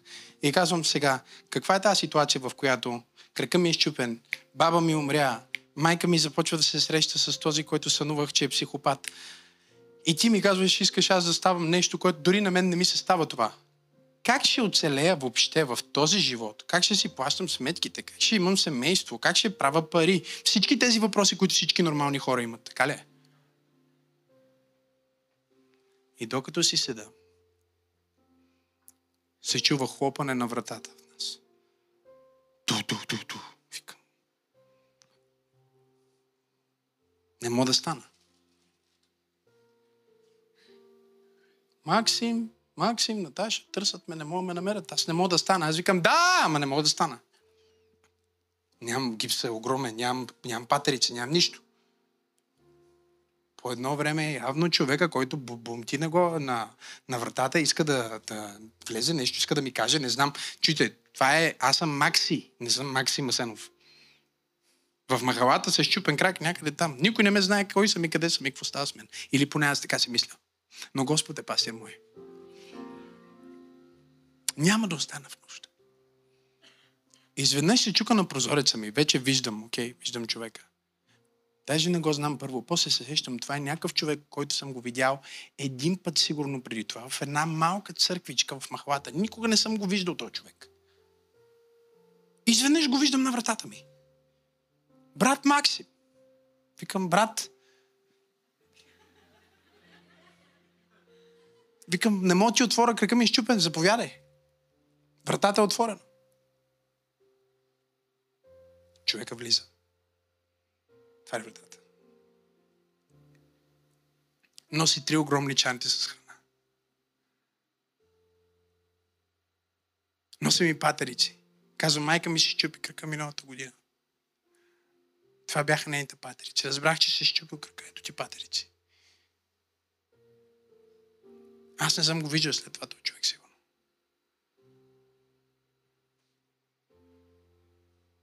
Човек си тръгва от нас. Бог вика, как е така? Викам, добре.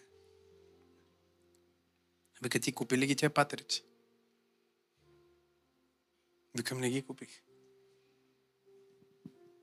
Вика, виждаш ли? Аз мога да ти организирам патерици. Вика, виж тия чанти. Вътре любимите ми неща. Вика, виж как аз мога да кажа някой дет не те позна да ти купи любимите неща. Как е така? Викам, добре.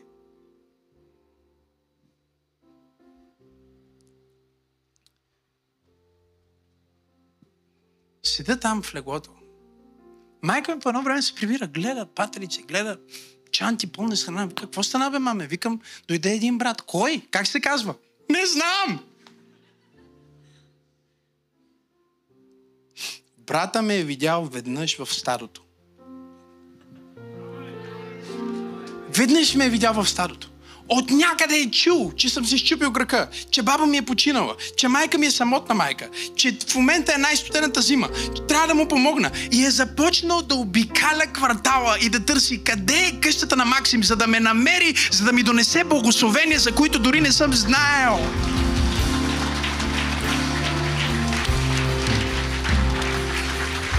А, имам нужда от пет човека в тази църква.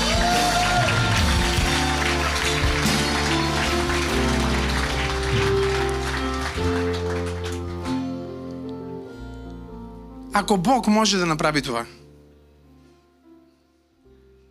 има ли нещо, което не може? Проблема не е, че той не може.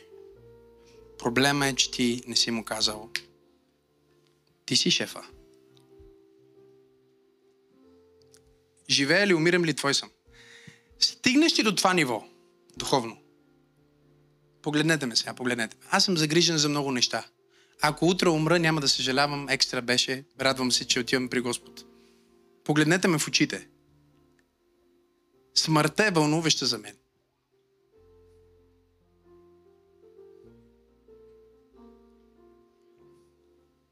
Знаете ли откъде знам, че няма да умра? Скоро. Аз не си цена живота чак толкова.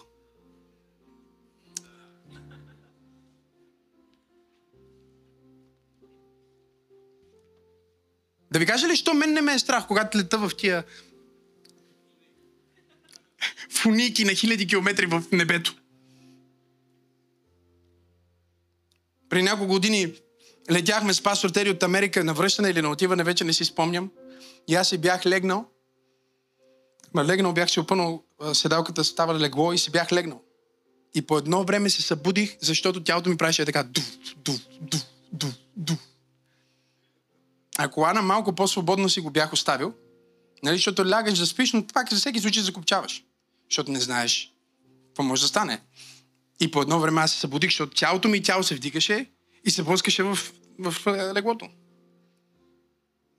И се вдигам, поглеждам пастор Тери, кора, баба, о Господи Исусе, Отче наш, който си на бесата да се свети името ти, хванала, хванала ме за ръка, аз, аз не знам, аз обаче събуждам се, ръката ми е в нейната ръка, стискаш, ми щупи пръстите. О, хода, тайства ме. Един час. Колко време? Това е нон-стоп. Това не е, а, не е тази турбуленция, която малко се поклати и хората се плашат. Не. Блъскане, тракане. Хората можеше да чуеш ня, някой отзаде ми шиман, Аллаху хагени хамаде халяна харатикаде. Всеки се молише на своя Бог.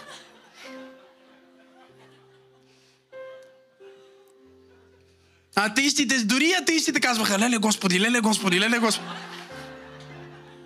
Хей! Стигнали са до там атеистите и агностиците казват, Господи, помилвай, Джизас, Джизас, Джизас. Един, един стои, той не вярваш, обаче аз знам, че не вярваш, аз виждам кой вярваш и кой не вярваш.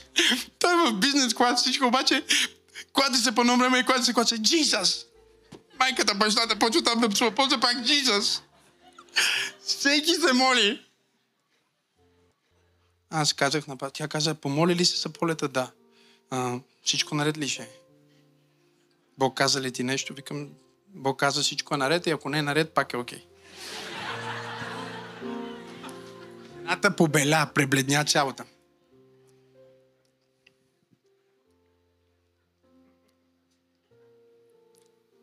Целувка за лека нощ. Закопчах се малко по-силно, за да не се спах като къпа. Какво е най-лошото, което може да се случи? Да се събуда на златните Иерусалимски улици. Виждаш ли? 5-6 човека казват yes, защото вярват. Другите казват no. Животът ти ти е твърде мил. И затова дяволът така те предаши. Всичко, което ти е много мило. Дявола, окей, okay? my precious. Контрол е там.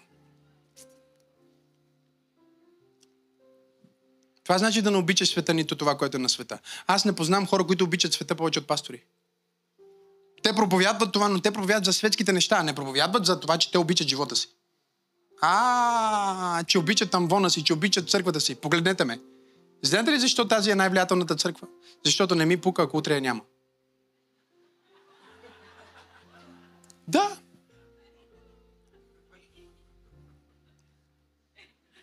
Не казах, че не ме е грижа за вас.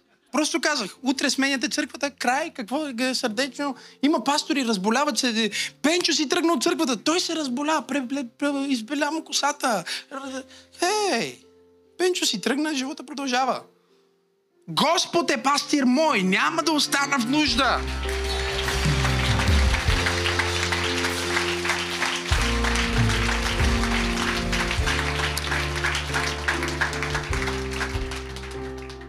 Каквото ти е мило, дявол ще го използва срещу теб. И затова аз, какво ви казвам сега? Не ви казвам, че не ме е грижа за вас. Много ме е грижа. Всички, погледнете ме. Запомнете това. Обичам ви. Но ако ви няма, край. Ще ям една хубава вечеря, ще си говоря с Господ и ще проповядвам на интернет. Не знам дали сте тук днес. И понеже съм по този начин, не може някой да ме манипулира, не може някой да ме контролира, не може Езавел да се проявява в църквата, не може... Не знам дали сте тук днес. Дори за тази сграда. Един ми каза, какво ако не стане? Викам, поне ще знаем. Какво ще знаем? Че не стана.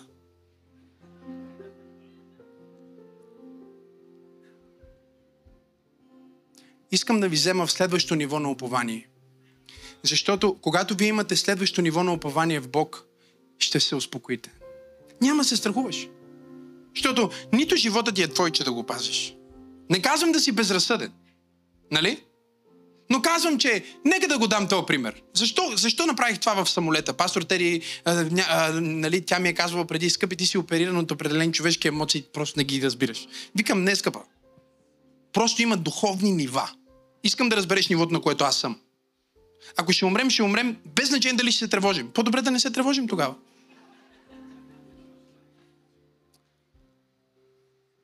Не знам дали сте тук. Ако самолета ще пада и ще умираш. Наистина ли искаш да прекараш последните ти минути? О, Господи, не, не, свърши света. Или искаш да кажеш, окей, не, свърши, хубаво, нека поне да спа.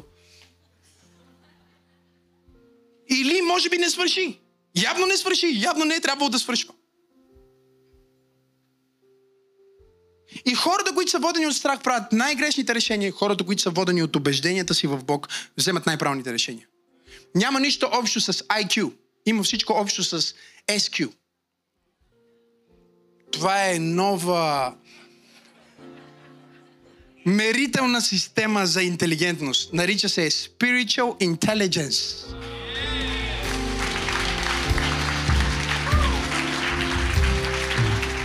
Господ е пастир мой, няма да остана в нужда. Отиваш на преглед, о, имам този симптом, май е това, май ще умра. Хей, ако е това и ще умираш, познай какво, ще умреш. Поне иди, седни, пи едно двойно ристрето, запознай се с някой, обърни внимание на хората около теб и живей, докато си жив. Защо живееш живота си като мъртвец? Защо половината свят са живи и умрели? Защото обичат живота си повече от свободата си. И себе си повече от Бога си. Затова можеха да заключат целия свят. Защото когато света го е страх за живота му, всичко, което е застрашава живота, кажете ни контрол, кажете ни каквото искате, всичко ще направим само и само за да си запазим живота. Имаме нужда от някакви откачени християни, които вземат някакъв байрак и пишат Ако не съм свободен, не искам да живея. Аз няма да живея като роб на страха. Аз няма да живея като роб на материализма. Аз няма да живея като роб на болестта. Няма да направя ситуацията си два пъти по-трудна, опитвайки се. С тревога нищо не контролираш. Но с вяра можеш да промениш твоите обстоятелства. Някой казва, пасторе, това послание е малко тежко и ще ми бъде тази седмица. Да бъде. Да бъде. Защото с тази сила и с това слово ти можеш да излезеш и да срещнеш всяко предизвикателство. Ако ще ти кажа тази диагноза, ще ти кажа тази диагноза така или иначе. Но ако има нещо вътре в теб, което казва Господ е пастир мой, това няма да ме дефинира за винаги. Може за малко да ме дефинира. Може за малко да ме боли. Може да мина през това. Но моето жилище не е материално, е селестиално. Моят дом не е от тази страна, а от другата. Моят живот е скрит в онзи, който се нарича Алфа и Омега, началото и края, автора на живота и господаря на смъртта. Дай му 10 секунди слава, ако вярва. Хайде, дай му слава!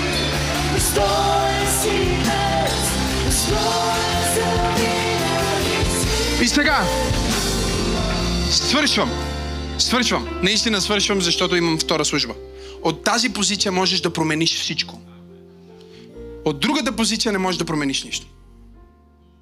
От тази позиция може да отидеш в болницата, да ти кажеш, че си зле и ти да кажеш, аз няма да умра, но ще живея, ще се бора.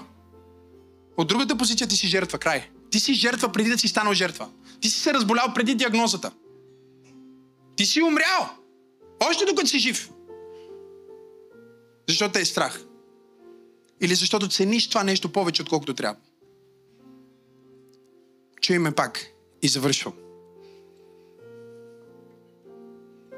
Ако можеш да го дадеш, можеш да го притежаваш и не те притежава. Ако можеш да го изгубиш, значи може би трябва да го изгубиш. Може би изгубването на това взаимоотношение всъщност е бил Господ, който те е подстригал, за да спреш да се пребиваш толкова много. Може би изгубването на тази сума пари, мога ли да проповядвам днес? Е бил Господ, който те е постригал от това. Е, ама защо отидоха там, а не другаде? Защото не ги даде доброволно. Когато го дадеш доброволно, решаваш къде да го дадеш. Когато не го дадеш доброволно, не решаваш къде да го дадеш. Да кажа ли една мистерия да свърша? Бях болен един ден. Ама болен, болен, разболях се, така се изведнъж, бум, бум, бум, и се разболях. И тя се разболя. Изведнъж температури, неща. Викам, ей, какво става тук? В името на Исус, бъди изцелен. Няма да остана в нужда. Искам, не искам, трябва да купувам а, хапчета, неща. Викам, Господи, как е възможно тези пари да ги давам за това? И Бог ми каза, ами ти не си даде десятък. Казах, как Господи не съм го дал? Аз си го отделям на едно специално място. Хайде. Не знам дали сте тук днес. Аз си го отделям на едно специално място, където го събирам, за да стане някаква по-голяма сума и тогава да го дам. И Бог каза, именно не си го дал. И каза, каквото не си дал на мен, дявол има право да претендира за това.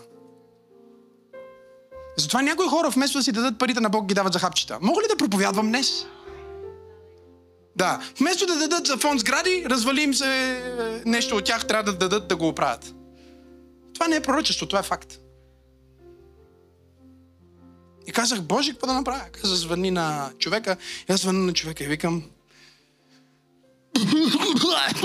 ще се мре, нали? Викам, нещо съм болен тук. Господ ме коригира, че не съм... Викам, аз съм си го отделил и той каза... Човека ми каза така. Каза, виж, ти си мислиш, сега ще събера да стане по-голяма сума. И тогава ще дам. Ти не разбираш, че не става дума за сумата, става дума за защитата. Защото докато нещо е в теб, дявол може да претендира да го вземе от теб под някаква форма. Не знам дали проповядвам в правната църква. Отпред са моите хора, които са с мен от години, ще ви кажат, колите ми не се развалят, нищо не се разваля. Докато аз съм там. Нали? Ако го дам под найем на някой или друг го вземе, може да се развали. Под моето а, благословение не се разваля. Защо? Защото аз вече съм го дал.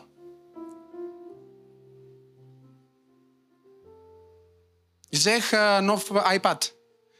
Бях с, а, бях с а, Миро. И седим и, и нещо си пишеме в летището.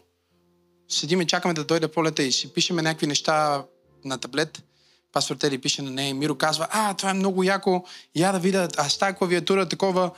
И аз викам, Миро, вярваш ли ми, че си мислих да ти подаря моя пат? Той вика, стига да е. Викам, не бе, наистина човек, това си го мислих ония ден и сега ти като го казваш това, аз разбирам, че моя таблет е твоя таблет. И той казва, пасторе, как така е моя? Викам, ми, твоя е. Щом съм го мислил и ти си го искал, и аз искам също, значи е бил твоя. И си извадих таблета да му го дам. Той каза, как ще проповядаш в неделя. Викам, Викам, ще измисля. Той вика, не бе, вземи поне да си свършиш работа да си проповядваш. Викам, добре, ще взема, значи ще проповядвам с твоя таблет. Защото това вече е твоя таблет. Даваш ли ми твоя таблет? Той ме гледа. Викам, аз предпочитам сега да ти го дам. Той казва, не, предпочитам след неделя. Викам, значи аз ще проповядвам с твоя таблет. Свърши неделя. Къде беше таблета? В, в чантата, с зарядното, Следващата неделя проповядвах без таблет. Така ли е?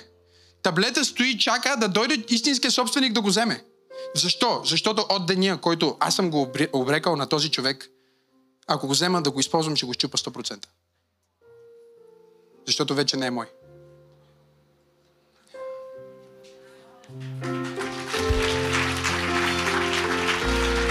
Не знам дали разбирате какво ви казвам.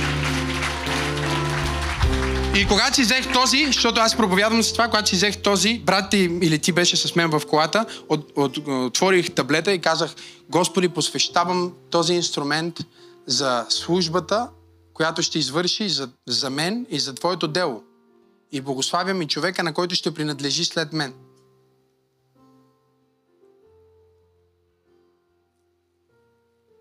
Тоест сега, ако Господ каже, този таблет е на Боби, значи става веднага, той е, негов е бил.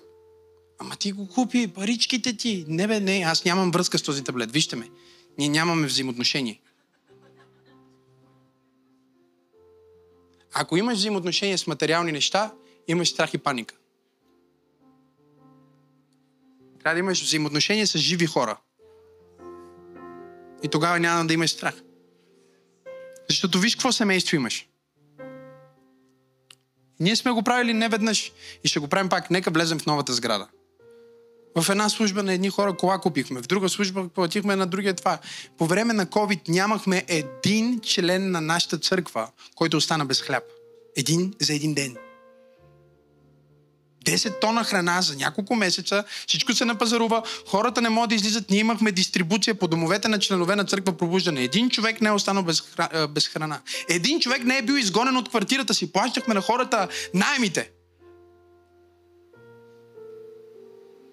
Господ е пастир мой. Няма! Няма да остана в нужда. Няма. Сега нямам, но няма да остана в това нямане. Хайде хора, аз се опитвам да проповядвам днес. Няма да се дефинирам като нуждай се.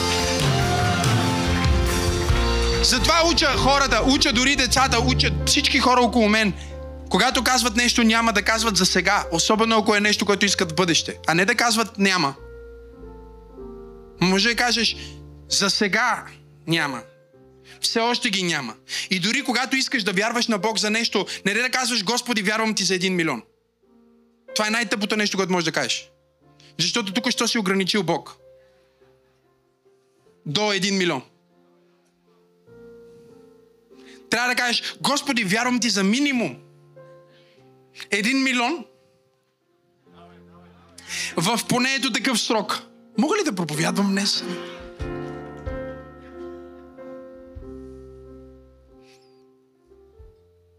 Научихте ли нещо?